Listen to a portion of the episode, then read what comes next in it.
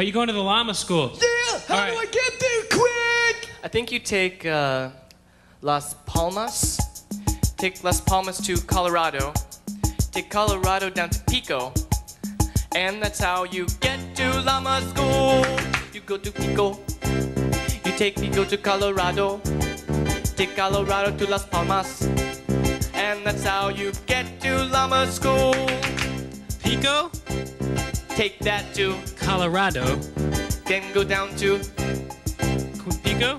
and that's how you get to Llama School. Now you say Pico. And take your little llamas. Colorado, Colorado. Las Palmas, get to Llama School. Get to Llama School. You got to go to Llama School.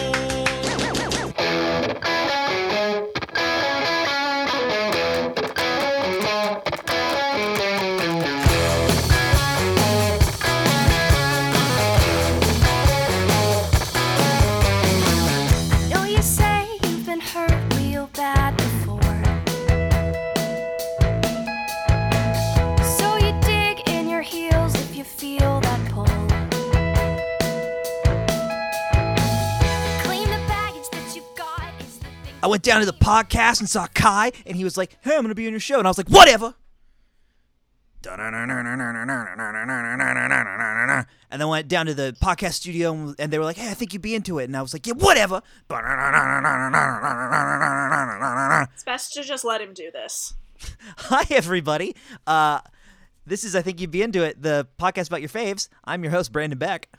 I'm your other host, Beth Scorzato, who really needs you to know right now that the really big man is trying to shove himself underneath our bureau, and it's so funny. Oh, good, good, good, good, good. I, I mean, I love. I, I, I am always here for a for a cat tangent, even like not even a minute into the show. Yeah, that was all. That was all. Y'all, y'all might remember Gil the Podcat from uh, the Mad Men episode where he had a feature for his purring. But anyway, we're not here with Gil the Podcat this week. We are here with our guest, Kai Pearson. Hello. Hello, everybody. Um, thank you so much for inviting me onto your podcast to talk about my problematic fave, Joseph Stalin. Um, Yes. I suppose we should start with Khrushchev's lies. Um, he uh, had a lot of controversial things to say that the imperialist core of America Mm-hmm, uh, eagerly lapped up like the swine that they are. But um, over the next two hours, I think we're really going to um, come to an understanding, uh, and I think it's going to be um, edutainment-ical, and I think it's going to be a lot of fun. Thank you for having me. Great. Great. Great. Can't wait. Can't Well, wait. welcome, comrade. Welcome, Kai. I, I've I've known we've known each other since we were teenagers through the internet. It's been 20 years, man. 20 Yeah, that is that is years. wild to me. Uh, and actually, th- when we first met online, your avatar was uh, an, a poorly animated GIF of Sifl and Olly, Correct. And it stayed that way for as long as we were on that message board. Absolutely. And then one of those like 1999 gifs. yep, Yeah. with a frame rate of two. It's like three frames. Yeah. It's two frames. No, three is giving it far too much credit. Uh, it is two frames. Left mouth open, right mouth open. Um, but That's it. Iconic. I loved that avatar. I would carry it with me to this day if Twitter hadn't got rid of GIF avatars. That is such a, such a shame. I think I think my I don't remember what my avatar was on there, but for a very long time I had this picture of Ween, uh, yes. playing at like uh, in, on like someone's porch. Yes. Uh, our friendship is weird in that for the first 15 to 10 to 15 years of it, um, I, in my brain space, only know you as the, the name Wally. Yeah. which is not your actual name, nor is it a name anyone really wants to be known by. No. uh, it- yeah, my, my username on this forum was I am the Walrus, which got uh, shortened to Wally. And you're not the you're not the only one. Uh, uh, uh, mutual friend Kristen Bartlett also still called me Wally up until like my late twenties. Yeah, and my username was also embarrassing because this was a Kevin Smith fan board. So mine was. was. mine was J and S Bobs, and it was just shortened to Jans, which is how a good portion of my uh, closest friends knew me for a very long time in my formative Yeah. life. So Yep. Yeah, I think I only started calling you Kai like in college. Once once our friendship had moved from a, a message board to the wider internet.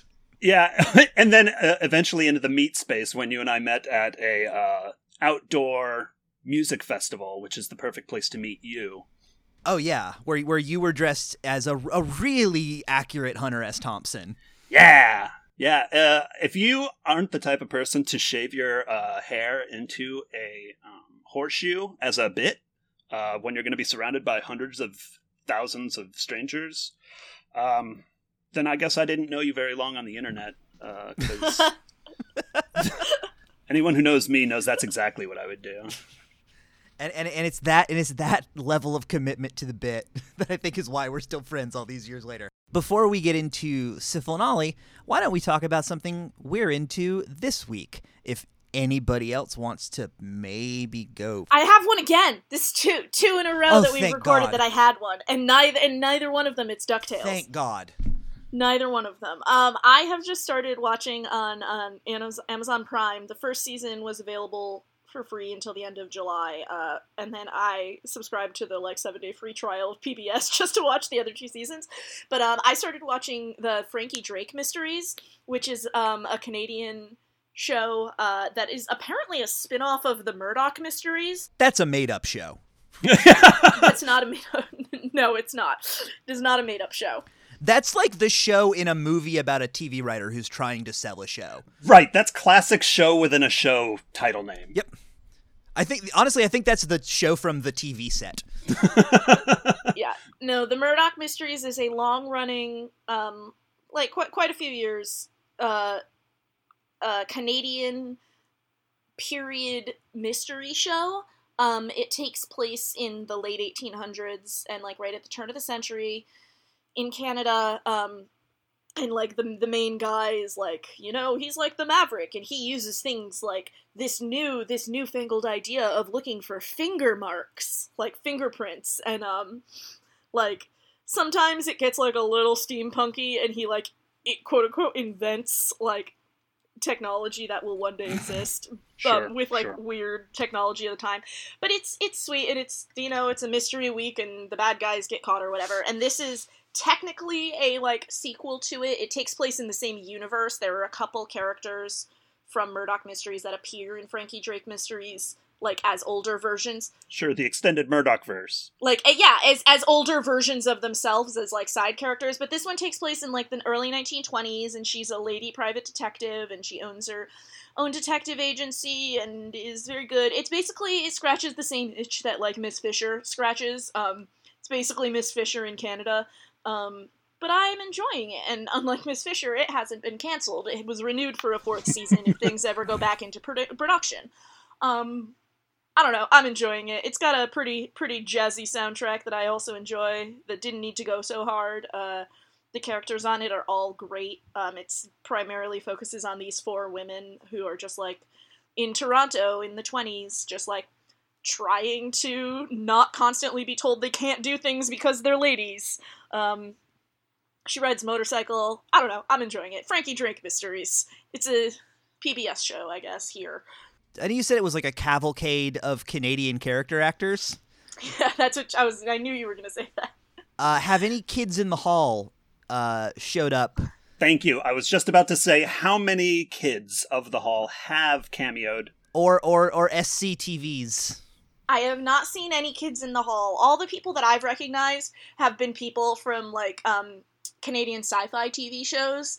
So like there was definitely a guy in there who was on Lost Girl. Um, there was a girl in one episode who was in Dark Matters. Uh, there was a girl in one episode who was in Wynonna Earp. We had Colonel Tie up in the mix, right? No, Is Tatiana Maslany in it? that's Orphan Black. You're thinking Orphan Black, and that was uh, that was also Canadian but uh, British production. But she is in Perry Mason, which is also fucking great. But I'm gonna save that because I'm gonna need another thing on Wednesday.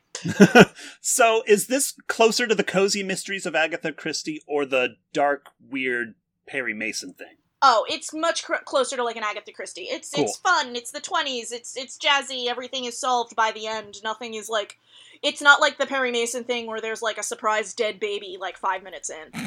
Yeah, spoilers. Um, but yeah, I need cozy, chill mysteries. it's spoilers, but it's a spoiler that I'm willing to give because I think that they should have warned people that we're not going to be ready to see a close up of a dead baby. Like, I don't know, man. Like, that could be, it's pretty graphic, and it's very, very soon after the show starts. So it, like, definitely sets the tone, but if you weren't ready for it, if you weren't ready for it, um, it could be pretty jarring. And I'm someone who grew up with the old Perry Mason black and whites, so like I needed that tone established well in advance before it like slapped me in the face with it. Yeah, I actually I was given a heads up about the dead baby because they talked about it on my favorite murder, kind of for the same reason. They were like, "Look, it's." They were like, "Maybe it's a spoiler, but like I feel like we should tell people you're about Yeah. to get dead baby real fast because it really threw me for a loop." Karen and George are doing the Lord's work. My only my only thing about Perry Mason is that it's re- it's real good, and it's called Perry Mason, but he's just straight up playing Columbo. Oh, Yeah, like he's just straight up doing like the Columbo thing. He's like, ah, I don't Sure. know. He's kind of like walking. Like I half expect him to finish every scene by going like, like, uh, uh, uh, oh, one more thing. this episode is now about the new Perry Mason, a show I've not watched one minute of. Now we're just talking about this, and I can't use it as my thing I'm into later this week. God damn Uh, uh, oh no, we'll talk about it again.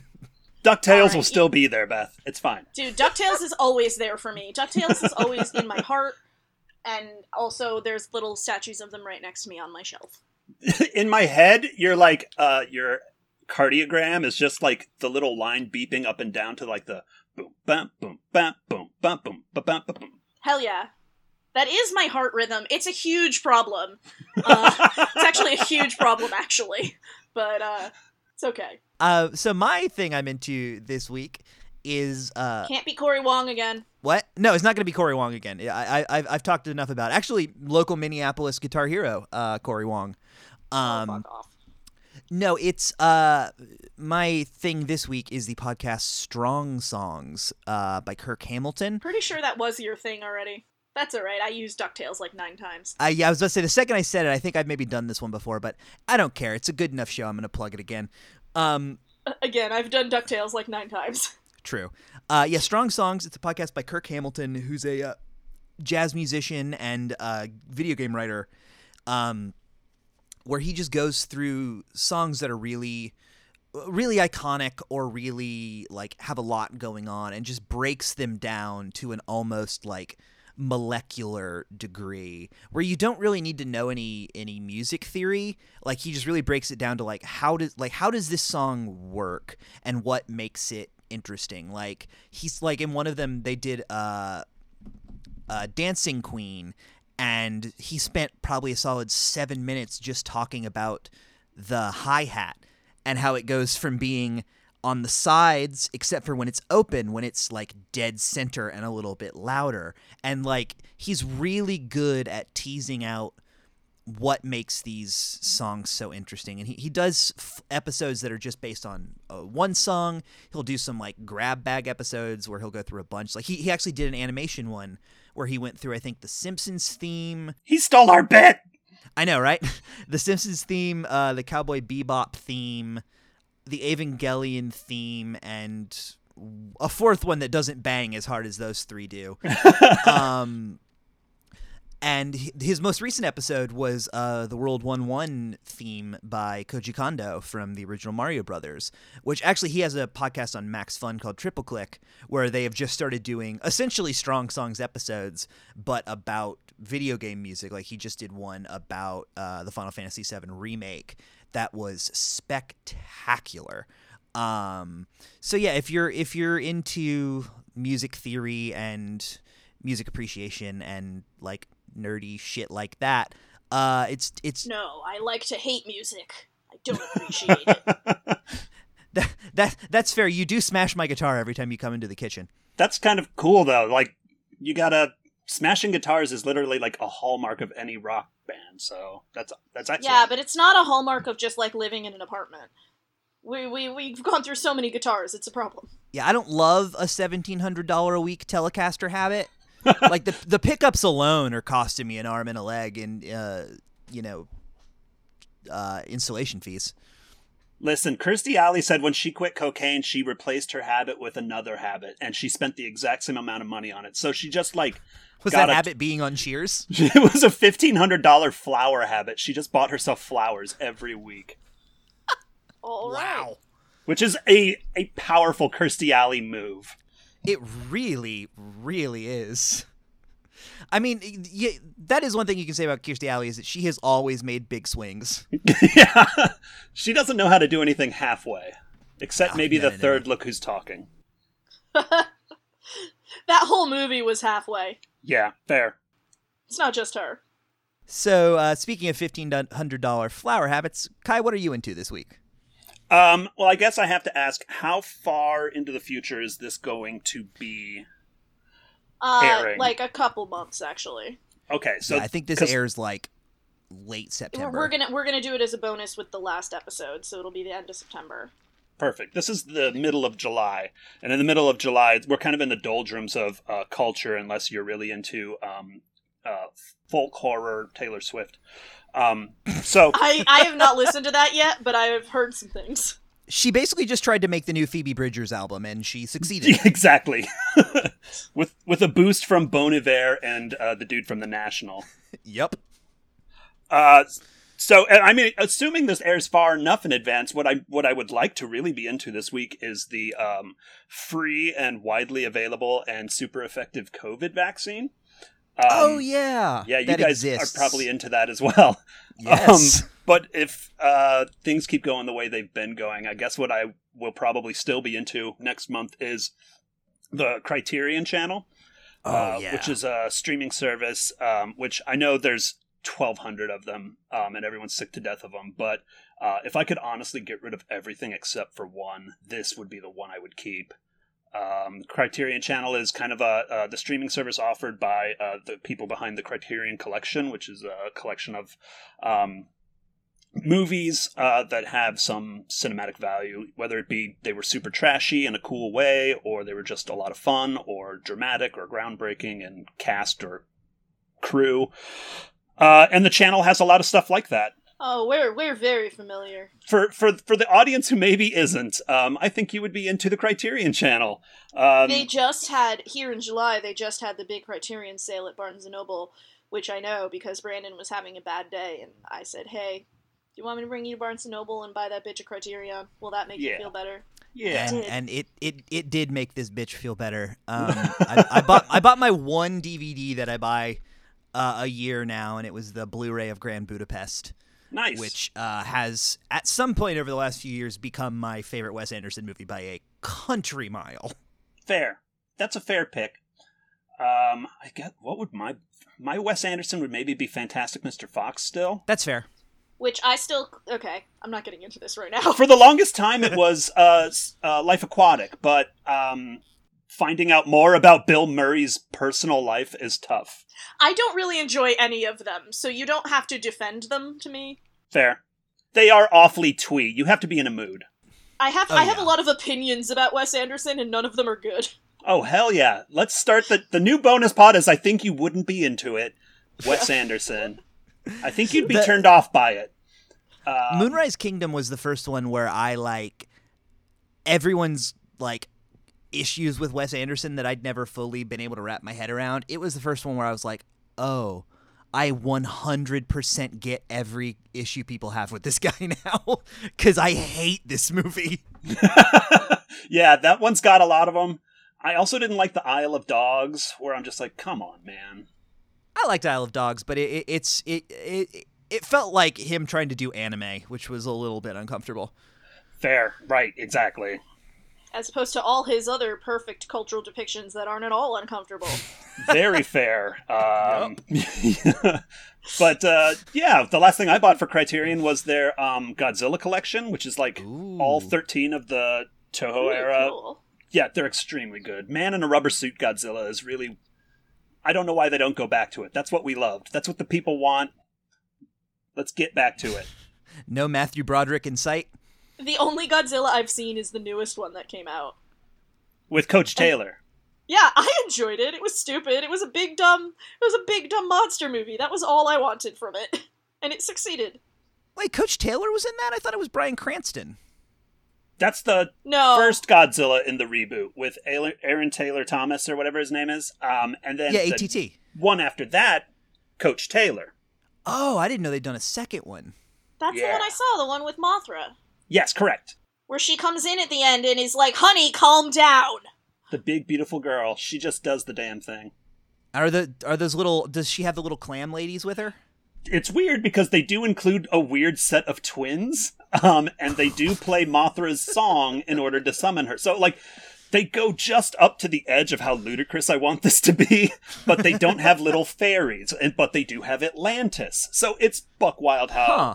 how they try to play it safe, but also swing for the fences. Did you see uh, Skull Island? Yes, That felt like like Skull Island felt like the tone I wanted those Godzillas to have. yes, yes, absolutely. When you've got Samuel L. Jackson, John Goodman, and John C. O'Reilly all exactly getting the tone that they needed to do for this thing, I'm sorry, John C. O'Reilly. John Houlihan C. O'Reilly, his given name.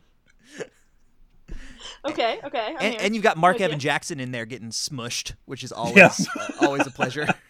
And then you've got Tom Hiddleston, who's just kind of a Tom Hiddlesting about. yeah, yeah. yeah. Tom Hiddlesting about. I saw that movie. It was playing at the little like three screener down the road from us, and I my I walked down and I, I was either going to see that or Get Out, and I made the game time decision to see Kong instead because I was too scared to see Get Out that particular night. Okay, sure. And then I saw Get Out like two days later, and it was great. Yeah, the one thing you're guaranteed with these Kong and Godzilla movies is there won't be a moment of genuine fright uh, yes, at any point. or cultural reckoning. right. That's that's the sad thing is Godzilla used to have cultural reckoning like baked into it, but not anymore. Nope. But speaking of cultural reckoning, MTV, 1997. That's about right. Nin- 97, Sounds about 98. Yeah. some somewhere in there. The re- the history is a little unclear. Um, Late middle school for me. This is this is our second discussion of that that uh, period of time for MTV, as we just did Clone High as well. Oh, which has connections to this uh, in terms of music writing. Real? Oh, really? Uh, Lynch and Crocco wrote the music for Clone High. Really? Oh, I didn't know that. MTV had a strong stable. But yeah, so Sifl and Olly, the Sifl and Olly show, uh, sock puppet variety show created by Liam Lynch and Matt Crocco. Uh, it started airing. It originally was created as a series of like interstitial s- shorts for MTV Europe that they made like 40 of that were basically the same thing, just I think maybe in black and white, um, where these two dudes would just like just riffed in a tape recorder and then filmed it with sock puppets. And because MTV would occasionally give fifty dollars to people to make weird under the radar shows, uh, they uh, let these guys make a sock puppet variety show that they aired at I think two o'clock in the morning on like Tuesdays or some. It was it was in a preposterous uh time period and a, and in a pre-adult swim era where like new shows didn't come on after like 10 um so then they did the next best thing and moved it to 7 p.m We might have had Adult Swim, but it was all old anime. uh, no adult swim didn't uh didn't uh premiere until about 2002 or 3 We only had Nick at Night. That was it. Fair, fair. Okay. but uh, this was one of those shows that i think for people that saw it it, it wound up being highly influential just not that many people saw it. Because there was no marketing whatsoever. It's the Velvet Underground of sketch comedy. yeah basically. So so kai what, what is it about Sifl that has kept you coming back for since 1990 uh, well, I mean, you kind of painted a picture there, um, and if that sounds appealing to anyone of a certain age or mindset, uh, just kind of like you're old enough to finally kind of be left on your own to watch whatever TV you want late at night, and so you're just you know eating a bag of Doritos on a tube uh, monitor desktop computer, and you know the the the wide-legged jeans chat board that you belong to is a little slow tonight and so uh, whatever catches your ear behind you on basic cable just sorts of sort of becomes like a foundational uh, memory for you. So for me, that was um, Army of Darkness on Starz, Mallrats on Starz, um, and then at the time, a lot of really public accessy kind of anti TV, like Mystery Science Theater 3000, which is from here uh, in Minneapolis, but also Tom Green Show, which was coming around. Oh, I forgot on about that. MTV. That was just like Canadian public access, and they're like, "Here's the same budget, but we're going to give you to an audience of millions. And for whatever reason, this stuff was hitting with people, and uh, Sifl and Olly is absolutely uh, of that ilk. And I mean, 20 years later, it's still, the songs are still catchy, the characters are still hilarious. Um, the kind of, um, there's no linear plot, even within an episode. It's not even episode of the week, it's literally two minutes at a time, Yeah, just bits. it is an And- incredibly. It, watching Sifl and Olly, if you don't have ADHD, feels like having ADHD. Uh, yeah. For this episode, I watched it two different ways. I watched it um, uh, sober-ish with a beer or whatever, but uh, also with um, uh, with uh, my favorite drug, marijuana. And doing it between the two ways, it's great either way. You can watch it either way. It doesn't require drugs, but having your short-term memory reset every five minutes is definitely a great way to go through this. Yeah, Oh, because yeah. if you're like, wait, what? When did we start a new thing? What just happened? Why are we singing Seasons in the Sun now? Also, with Sifl and Olly, I think you just need to like accept that if you're trying to apply logic to it while you're watching it, that's just not what it is. It's a sketch show. Sounds like you've got some serious ass applying logic problems. It's just it's just a sketch show with it's it's a sketch show but with sock puppets. So like treat it like any other sketch show. You wouldn't watch S any not that like SNL is the fucking high bar of sketch shows because hey, unpopular opinion, it's fine. Um but like you wouldn't watch SNL and then I just submitted to them and I will say nothing publicly about the show. but like but my point is you wouldn't be watching SNL and like be mad when the second sketch doesn't connect to the first one. Like True. it's just a sketch show. It doesn't have continuity. It doesn't need to. It doesn't need to. It doesn't even try. Uh, you know, Mystery Science Theater at least has a song kind of giving you the bones of what the show is about to be, so you're not so out of your depth. But Sifl and Olly just has a theme song that's literally the word Sifl and Olly show. And Olly, Sifl, and Olly show. Everybody. And that song is catchy as fuck. So, It is. All the Yo, songs are catchy as fuck. agreed. I woke up with the um fucking Ides of March song in my head the other day. Oh, that's such a good one. There's one iconic song to me in this um in Sifl and Olly about getting to llama school, and because it involves the directions to llama school are all LA streets, like it's clearly LA. Yep. Um, whenever I t- turn on to one of them, I inevitably get the llama song in my head. Right. Go to llama school! Yeah, Pico, Colorado, and Las Palmas. yeah, if I have to turn on to Pico, all of a sudden for the rest of the day, I'm going Pico. Take Pico to Colorado. Colorado, Colorado. I had the same thing with Mr. Show when we first moved out here. So many minor Mr. Show characters are named after LA streets, like Mm, DeLongpre. Yep. Um, where like I just I can't, I can't pass by that street without hearing David Cross going DeLongpre, DeLongpre. Uh, yeah, also a show of that time that basically is just being ripped off of a off, off, off, off, off Broadway stage and being put on Yep. television in front of everybody with barely a budget increase and certainly no input from executives. Nope. They're just like, and in the middle of the night. yeah, we're not we're not going to show this during advertising hours anyways. So do whatever you want. We just need fresh content. And it's after it's after 10, 10 p.m., which is when the FCC stopped regulating things. right. You were allowed to swear after 10 p.m. on cable TV. Now, well, uh, here no, here's the big question: Which do you think holds up more, Mr. Show or Sifl and Olly? Ugh. They're different things. They totally are. They're doing different things. I think that there's definitely like audience overlap between the kind of people it appealed to, but like in another way, they're very, very different. That is true. And the things that are timeless about them are different for each one. Like Mr. Show is kind of uh, it, it was topical about things that happened in the 90s, but like since we didn't solve any of those problems, like those jokes hit different but still fresh when you see them now. That's true. Yeah, I forgot how political Mr. Show was. so th- yeah, when there's like, you know, people seceding from the government with their guns and being weird about um, you know, uh, behind the scenes uh, controversy on the production of shows and all of that stuff. It's like, wow, the 90s, but also still now, which is sad. Yeah. Yeah. I can 100% see a group of LA jackasses marching around going, We're Earthlings, let's blow up Earth things. Or the gentrification of San Francisco, like that's That's true. Yeah. still pretty cu- uh, pretty current. I guess I guess in a way that like they were both sketch shows, but Mr. Show dealt with like actual it's not to like this is kind of reductive, but like Mr. Show was a show about adults and Sifl and Olly were ostensibly children.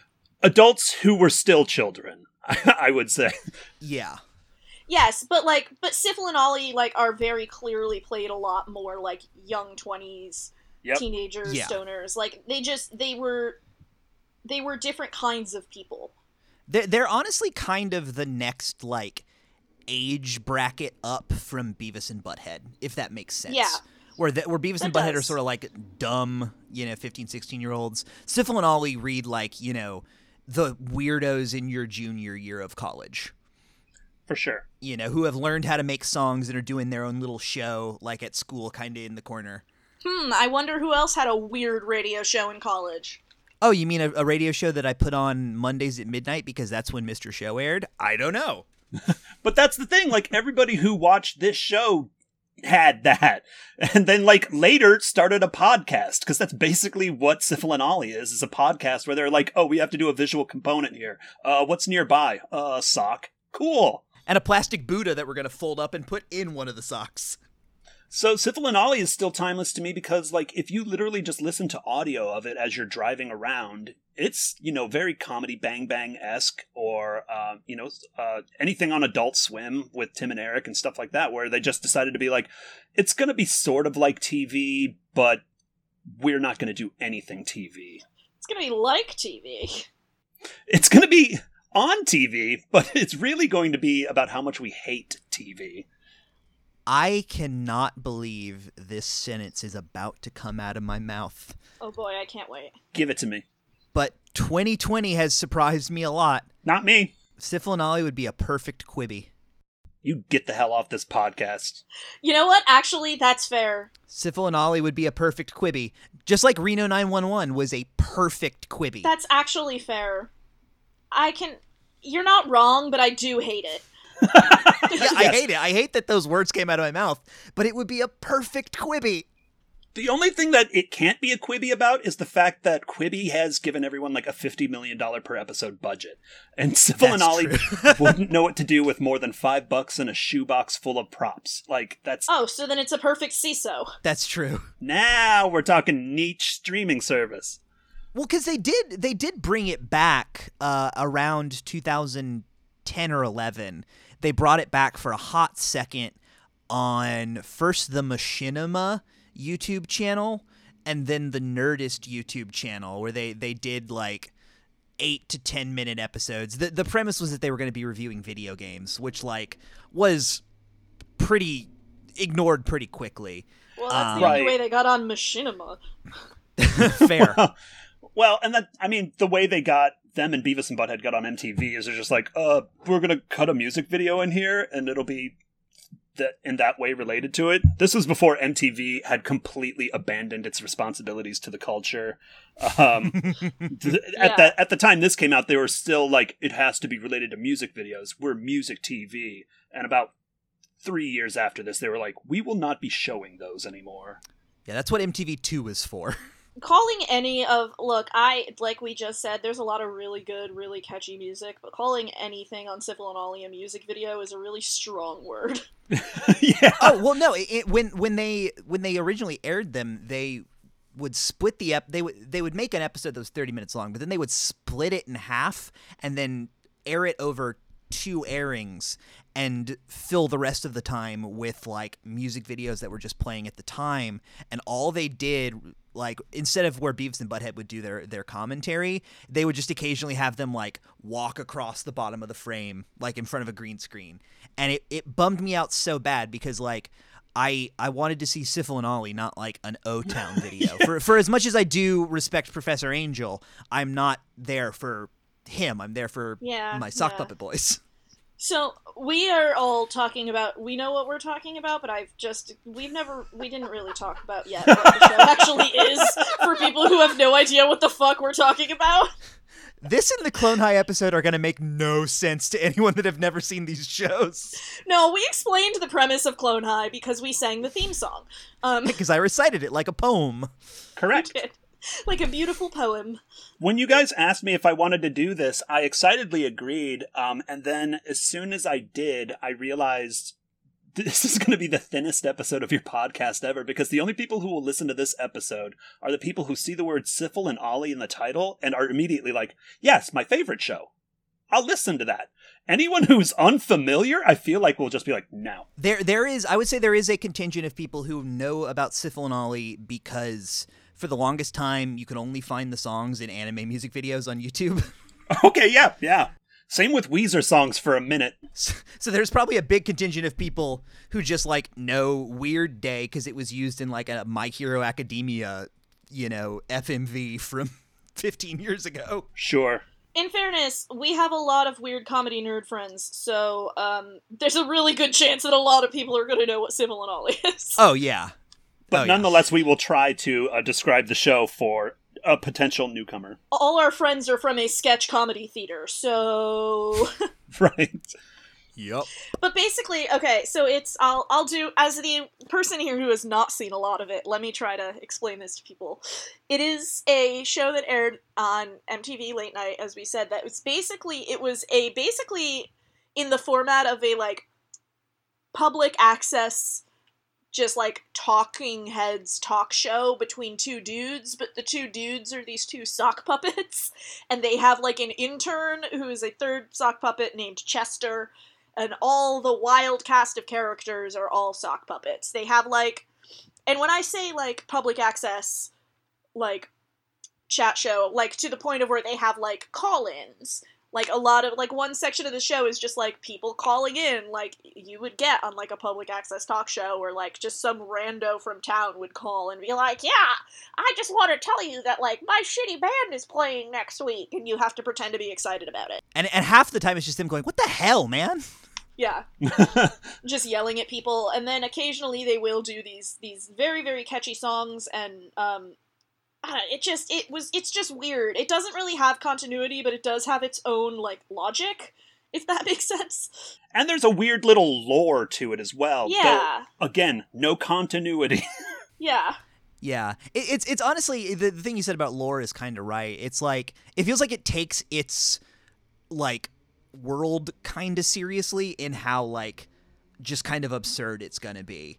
Uh, much the same way that like Children's Hospital built up this Byzantine amount of continuity, and it was just levels on levels on levels, and the show didn't care if i about its about its like through line, but it cared so much about the like uh like weird world they created. right. And so, like Beth said, this is kind of like a call in public access show where um, all the characters that aren't Sifl, Olly, or Chester, um, or Precious Roy are the people who call in, who, who kind of call in and just kind of harass them or um, try to score tickets to a concert from them or tell them they suck. Like, this is classic public access call in where someone's just like, hey, you suck! And it's like, come on, man, why are you calling us? And they're like, no, you suck! you do this every week. the closest example I've ever seen of somebody like replicating this kind of thing in media is actually on um, Letterkenny when the boys have their own public access show for a little while. And it's just like other people from town calling in and them being like, fucking, you suck, dude. Shut up. Stop calling. Like, fuck you. Yeah. You suck. And then, like, just calling to argue with them and just broadcasting their arguments with their neighbors. Yeah, the only difference is that then the Letterkenny boys don't do like an awesome song about fake blood. But they could. They could have, they should have, but they didn't. Uh, fake blood for the boys. Uh, yeah, because people who call into Sifl and Olly are regularly like death or the concept of an orgasm or uh, a dude in a full gimp suit or their landlord. So it could be anybody. Or a guy who swallowed uh, uh, an Irish guy who swallowed a penny whistle. Yeah, we were just we were just watching that one before we were on the call. A guy, I swallowed a guy the who penny whistle. Yeah, his penny whistle, and then that was followed by an alien calling to threaten to blow up the Earth, but he can't get anybody to listen to him because the boys are so distracted talking about the rock star who had called beforehand, saying that he was playing a show that night. Yo, Zappo's playing a show this night? Yeah, and then the alien's like, "Wait a minute, wait a minute." Dude, I saw him at the Metro six months ago. It was it was amazing. He played for 13 hours. 13, 13 hours! hours! No! Hey man, can you get me tickets? Yeah, yeah, yeah. Okay, I gotta. What? Why? Why'd you call? Uh, I gotta make a really big decision. I'll call you back. yeah, exactly. It, it's it's it's real. It's a really finessed version of that kind of like 90s. Like I I've always hated the term like slacker humor because that's like a, a fairly loaded term against a particular generation, but like it is kind of the the most finessed version of that of the sort of like whatever, dude. You know, it's wild. but it's but so finessed. Like as Oh, yeah. improvisational and conversational and like uh two dipshits with a tape recorder doing a podcast as this feels like when you're watching it, it's really well written and the jokes land more often than they don't um because you know just like out of nowhere they have that little button on the bit and then they just cut away there's nothing to resolve here Oh yeah. we have a song to do right now about a carrot that i'm in love with and like it, it- from the fact that uh and Lynch had been like best friends from when they were much younger and had been doing this for years. Like I think the original like first short they made uh was just made entirely by by Liam uh as like a birthday present. Like he had these tapes and was like, I'm just gonna do something, you know, for my friend, and it wound up being like a cool thing that eventually turned into a, a, a TV show. Um, and Liam Lynch has also had a really interesting career since Sifl and Olly. Uh, Matt Matt Crocco hasn't had as as much of a public career from what I've from what I've seen and from like the little bit of research I've done. But uh, Lynch went on to uh, he directed Sarah Silverman's first stand up movie, uh, Jesus is Magic, I believe. Um, he directed the Tenacious D movie, which uh, Yep. I I en- I enjoy more than I think that movie deserves, maybe. Um, and he's also just been releasing like music and stuff consistently since Sifl and Olly. And he's the voice of, of Olly, and Matt Crocco is Sifl and also Chester. Um, I think it's fair to say most people probably, uh, uh, in the wider public, uh, have encountered Sifl and Olly via Liam Lynch's United States of Whatever, yes, uh, which was first first was just a Sifl and Olly song, a song on the show, but like charted in the UK.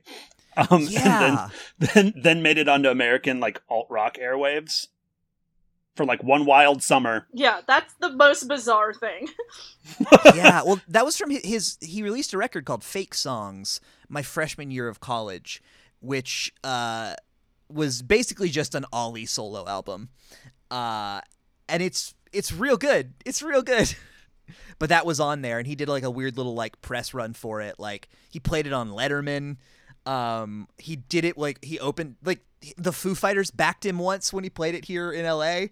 Right, I think that's through Tenacious D. Dave Grohl got hooked up with him, and then Foo Fighters. Yeah, And because Dave Grohl has notoriously great comedy taste, like he absolutely has. He's always had great chops as far as like comedic timing and Oh, bits, totally.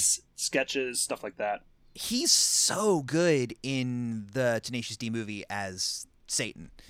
Yeah. Like I wish the rest of the movie had been as good as that part. and that's saying something when you're like a movie full of professional uh comedians and actors and you're like god can we get the drummer from nirvana back in this thing cuz Yeah, right?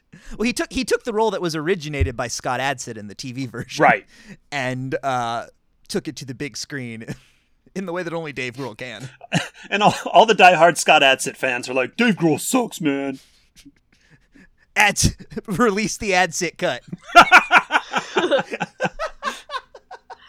But like speaking of Tenacious D, like there are also like people who are fans of early Tenacious D. Like if you then go listen to Sifl and Olly, you can kind of hear like that that kind of influence of like comedy songs and and of that it like it's very of its era for sure and specifically like rock. You know, because like at this time too jack black was still just like a cast member on mr show yeah. and a nameless one, like really bit. Tom Kenny was the all star there. yeah Which which is fair. Tom Kenny is a is a confirmed genius. I mean, yeah, if anyone deserves the millions they've reaped since Mr. Show, it's Oh, yeah. Tom Kenny. I met him at Comic Con very briefly. He was just like at the Shout Factory booth, and I stood in line between a bunch of like like a gaggle of like eight year olds that were talking to him, and then I was like, "Oh, yeah, I I, I like SpongeBob too, but I, I just I really like Mr. Show. Mr. Show is very important to me. Thank you, Tom." Yeah, excuse me, kids. A uh, bearded 30 something needs to have a quick word with the voice of SpongeBob. dude that man works so much and deserves all the i the the woman i take vo from uh shout out to robin reed she's a great vo teacher but she's she's even said she's like yeah if anybody ever wants to meet tom kenny just like walk up and down cahuenga one day because he's constantly just going back and forth to different studios all day recording Oh, I'm sure. because he just works so much Yeah. Yo, yeah, he like he, he is a confirmed genius. Our, our uh, friend of the show, Gil Barron, made a very good point about Mr. Show a little while ago, which was that like Bob and David were the least interesting cast members on that show.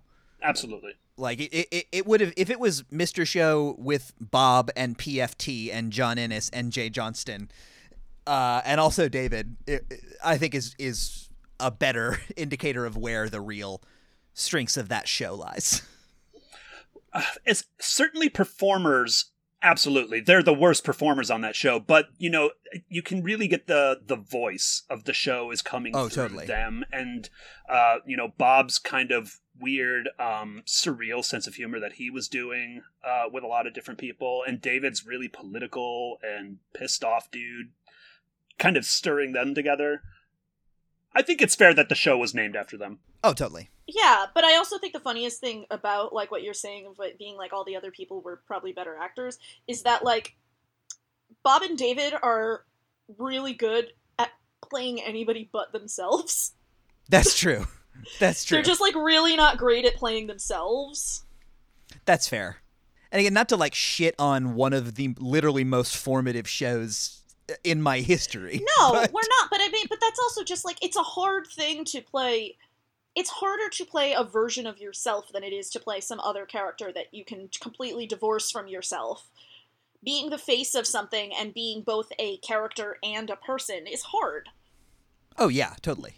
And and I don't mean to just shit on everybody else on that show, like being like, oh, they're just really great performers while they're the vision. Like the vision does not work on that show without those performers honing the skills, reading the lines better than they were written, all of that. Like John Ennis is my MVP on that show. I fucking Oh, love God, everything yeah. he does. Whenever he's on screen, I forget anyone else exists. Oh yeah, he's he's him and Jay Johnston are two of the best sketch actors, maybe of all time. The herky jerky is still my go-to wedding dance floor move. You will see it next year. M- uh, mine is Champion the Drinker. I think uh I think Brandon when we met Paul F. Tompkins at Comic Con, like he was there for some unrelated project, but at the meet and greet, I just went up to him and I was like, "Hey, man, the lie detector test on on Mister Show is still formative sketch writing 101 experience to me." I mean, he was just the biggest sweetheart about it, like in a three piece wool suit in 110 degree weather. Like, "Oh, thank you so much. I'm not here for that, but it's really nice of you to mention it." Yeah, he's always he's always very lovely to me. He's always very kind to people who are fans of his stuff. We've met him a few times. Uh, they used to do Thrilling Adventure Hour at Largo. Hmm. Remember when we were allowed to go see shows in person? That was pretty cool. Oof. That was I that was pretty the rad. world. Yeah. I miss. The All right, world. favorite Sifl and Olly song. You got to do it. I got to make you. For pick. me, it's got to be Fake Blood. okay. Fake Blood's a good one. Uh, that's my favorite original Sifl and Olly song, though if I had to put something on a mix CD for a girl I was crushing hard on in my first year of college, perhaps it would be Sifl and Olly's cover of Just What I Needed by the Cars. Perhaps this sounds like a really specific example, Kai. I feel like that perhaps is doing a lot of work here. yeah. That perhaps is doing so much heavy lifting it's got a back brace on. Yeah. Yep. Took a lot of hefty lifting in that sentence. That that perhaps is going to get a hernia sooner than later. Look, I mean, I, I already lived through the several weeks of Brandon having seasons in the sun in his head during this That quarantine. that is true. this year of our Lord 2020. Brandon did have a several week run of seasons in the sun. Which started from Chester's version and then moved to the Beach Boys and then to Rod McKuen and then to the original French Les Moribonds by uh, Jacques Brel. um, I though I, so as, far as favorite Sifl song goes, I think for me it's it's a, a toss up between uh, I sure do miss the '80s um, or Ides of March or, what, or whatever you want to call it. I think it's called I, I don't know, but that's the one I woke up with in my head the other day, and I was like, hey, I, I think I did. I told you I was like, hey, so I have uh, I just woke up and I have the Ides of March song in my head, and um, fuck you.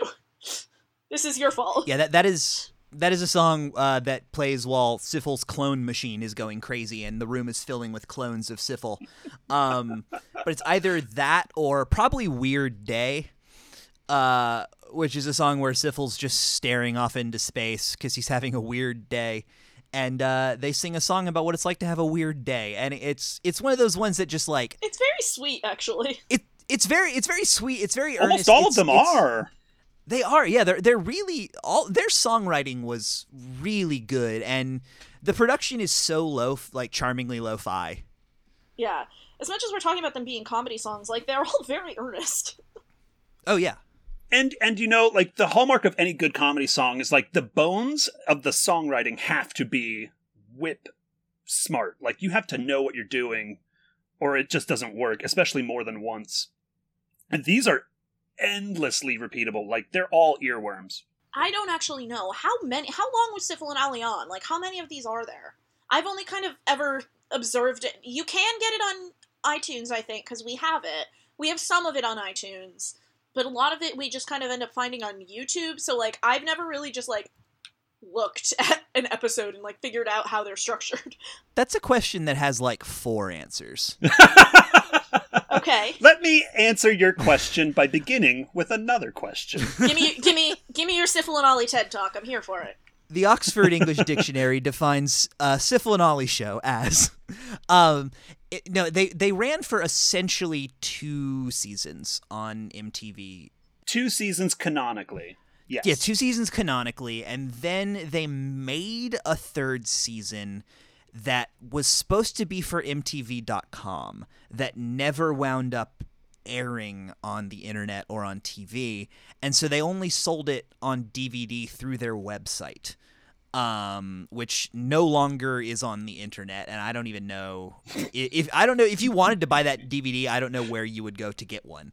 Um, There's this website called ebay.com, E B A Y, and you can pay a lot for it. yeah so i so it's like those three and then the machinima uh nerdist little run so yeah two tv seasons a dvd And then whatever's going on at Liam Lynch's website now, where like he's still releasing stuff uh, on his website uh, with Matt Crocco frequently, um, and then a lot of them are also uh, unreleased season three bits that they pepper in there as well. So true yeah So, like the ones we have on our iTunes are like the two seasons.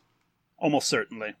And the well the ones on itunes are best ofs so i don't think they're the actual episodes That's the one that's on Amazon Prime as well. yeah i think it's just collections i don't think there i don't think there are any full episodes on there in preparation for this, I went, uh, I fired up the old desktop and went to Kazaa.com and uh, just legally acquired, Ooh, wow! I did not know that still existed. yeah, legally acquired the uh, entire two season run uh, in original VHS rips, uh, which is also how I acquired uh, two or three seasons of Joe Bob's Monster Vision, the TNT run. Uh, speaking of 1997 formative shit. I had gone on to My Spleen, which was a comedy torrents site, and downloaded. I deleted them because it was taking up 40 gigabytes of hard drive space, and I needed that. But someone had had done a, a collection where they remastered Sifl and Olly the way it actually aired. um, and like with like the actual like promos and real bumpers and stuff, uh, in like a nice video quality, and it was so choice to see those things not for like a VHS rip. Oh no, man! I'm telling you, going back to the VHS, I'm like those assholes with vinyl who are like VHS just has a warmer picture, you know? Those hisses and cracks, the shit's so fucking pure. I only listen to audience recordings of the dead, man. There's a little scroll at the top of my uh Sifl and Olly rips that's like two days till spring break, four days till VMAs. It's pure yeah. MTV in 1998, and uh, I recommend people track it down and watch it that way. We watched the Fleetwood Mac behind the music. I watched the first two thirds of the MC Hammer behind the music, and if there's one thing I've learned about money, it's that it never runs out. Nothing bad ever happens to a Kennedy. I forget what I was saying. You're, you're watching Fleetwood Well- Mac. Oh yeah, we were the watching the. Fleetwood Mac behind the music, which we watched literally the night before Peter Green died, and they devoted about six words to him. Wait, who? Peter Green, the original Fleetwood Mac guy. Oh, yeah. You can tell how much attention I paid to that documentary, and I didn't realize that guy died like a day later. I'm Yep. not. Okay, sure. But like five minutes into it, there was an MTV scroll along the bottom where like someone from like not Soundgarden, but a band that sure sounds like Soundgarden had died or been injured or something, and there was just this scroll about it that was on screen for multiple minutes at a time. Um, and then it went away and came back later. That's breaking news, baby. That's the only way you can learn about it back in the day. yep. Had to wait for Kurt Loder to break in.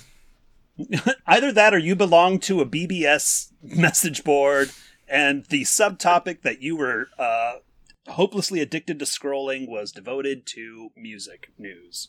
Yup. Oh, we wasted our, our, our youth, man. We wasted it. Wasted our youth. Wasted our youth.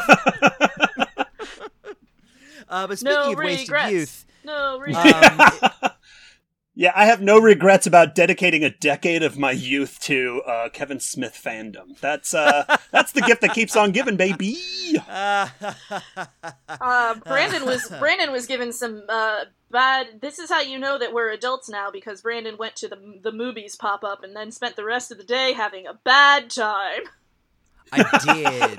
and, and admittedly, my, my mistake was I went in there and it's it's one of these like y- like there's this spot in West Hollywood that just does like pop up restaurants. Like before it was movies, it was the Good Burger, and before that it was the Pokemon thing, and before that it was the you know Heisenberg's Kitchen. Oh yeah, and it was the Saved by the Bell one for like a year. I don't think it was the Pokemon one. No, it, it was, but it just wasn't there for very long. Um, I missed the Pokemon one. Yeah. But like you sort of like buy your quote unquote ticket for it in, in advance and so you have to like make your food choice in advance. And i was not aware that the one burger option was a triple until i bit into it and then was like well this this burger and this meal and this little bit of merch costs $30 so i might as well finish it. And that was a mistake my friend. Yeah, yeah, no shit. Goodbye, my friend. It's time to die. Bonjour, Kevin. It's time to die. Your movies are only good when you're high. Yeah. Oops. Whoops. Anyway, on that note, Brandon. Kai, are there are there any other uh, topics in Sifl and Aliania that uh, we haven't discussed that you would like to? I mean, uh, we've kind of gone over all the characters, all the bits, all the our favorite things. Um, and also that you know if you don't know what we're talking about you just gotta go see it and then why did you listen to this episode uh, which which joyfully um, while while as we said it's impossible to find uh, for the most part legitimately um, uh, youtube.com uh, a video sharing website has a lot of uh, Sifl and Olly clips and songs available um, if you go to it. So you can immediately and for free find out what we're talking about by simply typing in Sifl and Olly uh, into the search bar. S I F L. Which I guess that is kind of like one of the benefits of it being that format we were talking about, of that like it really only exists in two minutes at a time, is that it makes it easy to like find little clips without having to go find a whole episode. So for me, really better than um, it's it's not really suited for Quibi, but it's perfectly suited for um, the copyright free zone known as YouTube.com because that's where you can really get it in the purest distillation of what they were trying to do. Yep. And because it doesn't have much uh, copyrighted music, it's it's not doesn't get taken down all the time. Yeah, and MTV wants nothing to do with it, so they don't care. Oh yeah. Horrible quality, very confusing, completely disowned. Perfect for YouTube. It can be helpful when MTV just abandons a show and it's just like, oh, we're not gonna. No one gives a shit about Clone High. We're not gonna take those episodes down on YouTube. Fuck it. well, now they are, I'm sure. Controversial uh, uh, question time: Which holds up better, Sifl and Olly or Clone High? oh. Oh. They were doing very different things. We can't say that every time we do this. We have to.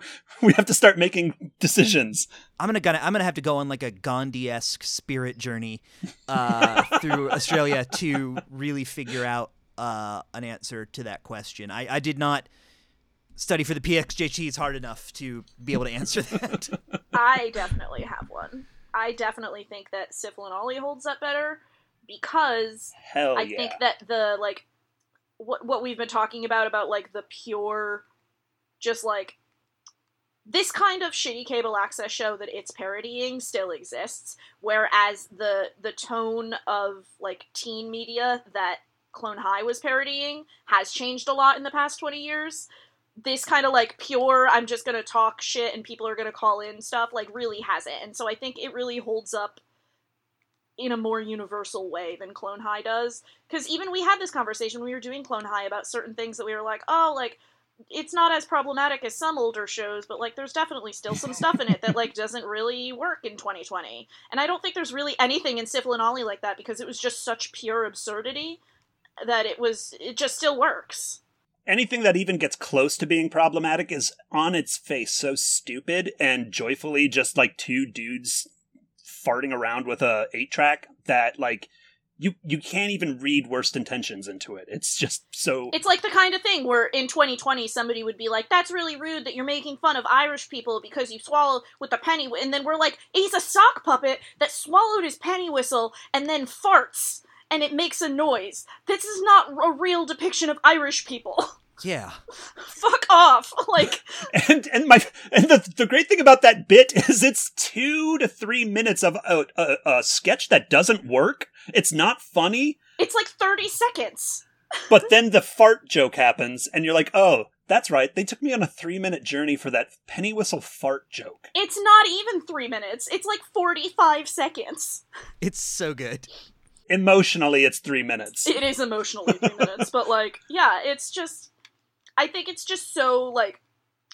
These kind of people still are out there, and we are these kind of people, and so I think it does really hold up a lot better for like, just like pure joy of what it was doing better than Clone High. Oh, totally. Yeah, no, I There think you I think you're absolutely There's right. There's my answer to your controversial question. Love it. You're off the hook, Brandon. I answered it for you. Yay!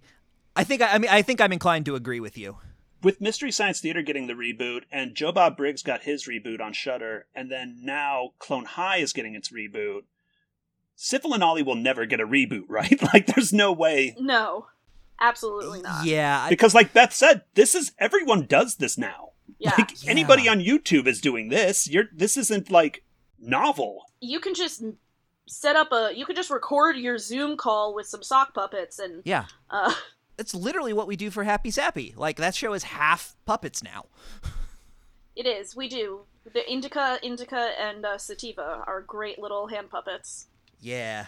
So I think in that way, Sifl and Olly's always going to be pure because it'll never get the high definition, big budget streaming reboot that everything else seems like it's going to get plumbed for. yeah and i think it is just it's really pure in what it was doing and it was really like formative and good but i, I don't think that like you can't reboot sifl and olly like it's just not not to be like the magic's gone but like in 2020 any asshole with a computer can can do that and so it's not not that it needs to be revolutionary but like it feels really good as a historical piece. It doesn't feel good as something I would want there to be new ones.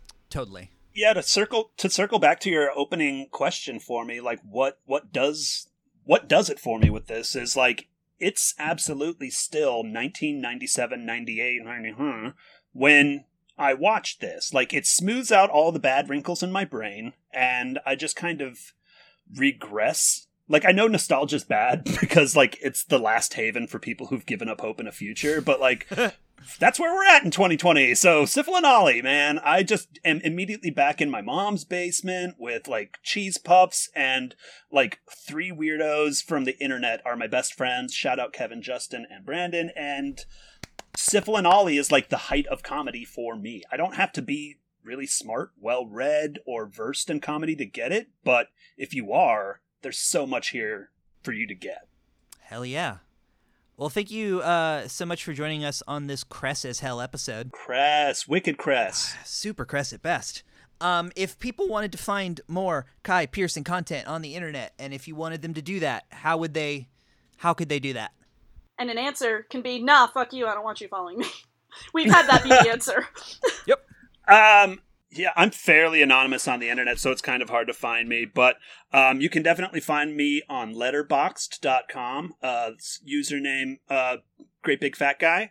Um, and then I also have my own podcast uh, called I Can't Believe You Made Me Watch That, uh, which you can find on Twitter. We, we basically just watch the worst movie from every year since 1929, um, which is every Oh, other bad movie podcast. Yeah, it's it's not a novel concept, but it's the one that has me getting drunk on it. Um, that's at sign I C B Y M M W T.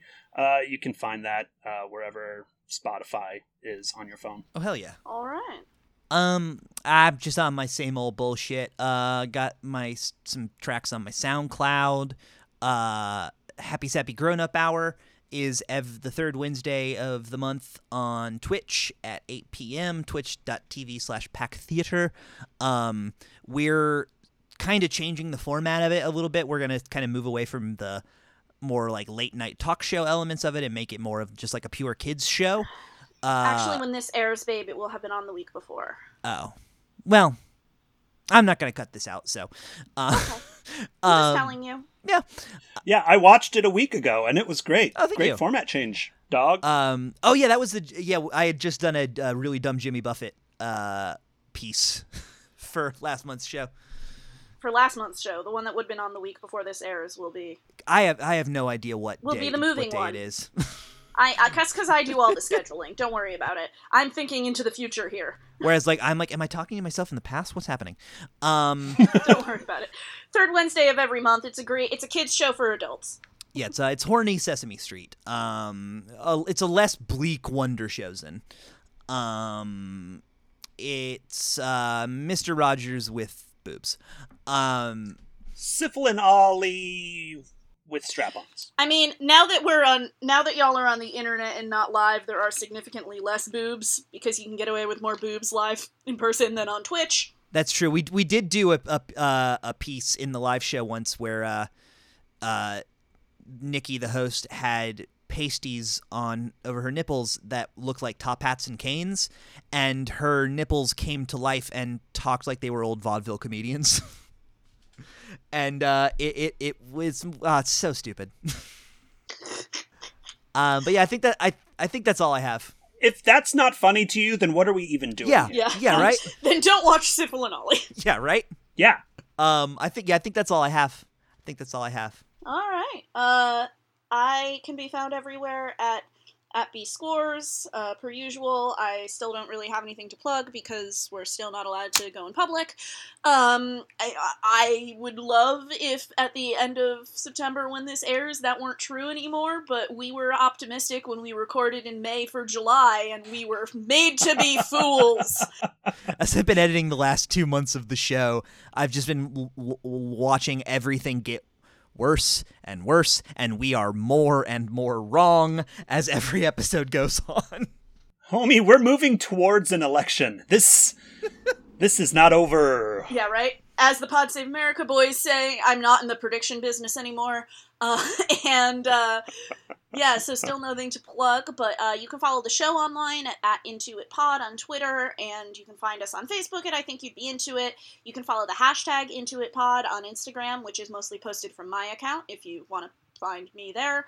Um, and thank you, as always, to Kaylin West and Tiny Stills for the use of our theme song, Starting Over is a Lot Like Giving Up, off the album Falling is Like Flying. Yeah, Kai, thanks again uh, for joining us. It's always nice to talk with you. Yeah, it's always great talking to you guys. So, uh, yeah, all that being said, bye my podcast ending, suckers! Goodbye, Papa, please pray for me. I was the black sheep of the family. He tried to teach me right from wrong. Too much wine and too much song. Wonder how I got along. Goodbye, Papa, it's hard to die. When all the birds are singing in the sky. Now that the spring is in the air, with the flowers everywhere, I wish we could be there. We had joy, we had fun, we had seasons the hills that we climb were just seasons out of time. We had joy, we had fun, we had seasons in the sun. But the wine and the song, like the seasons, have all gone.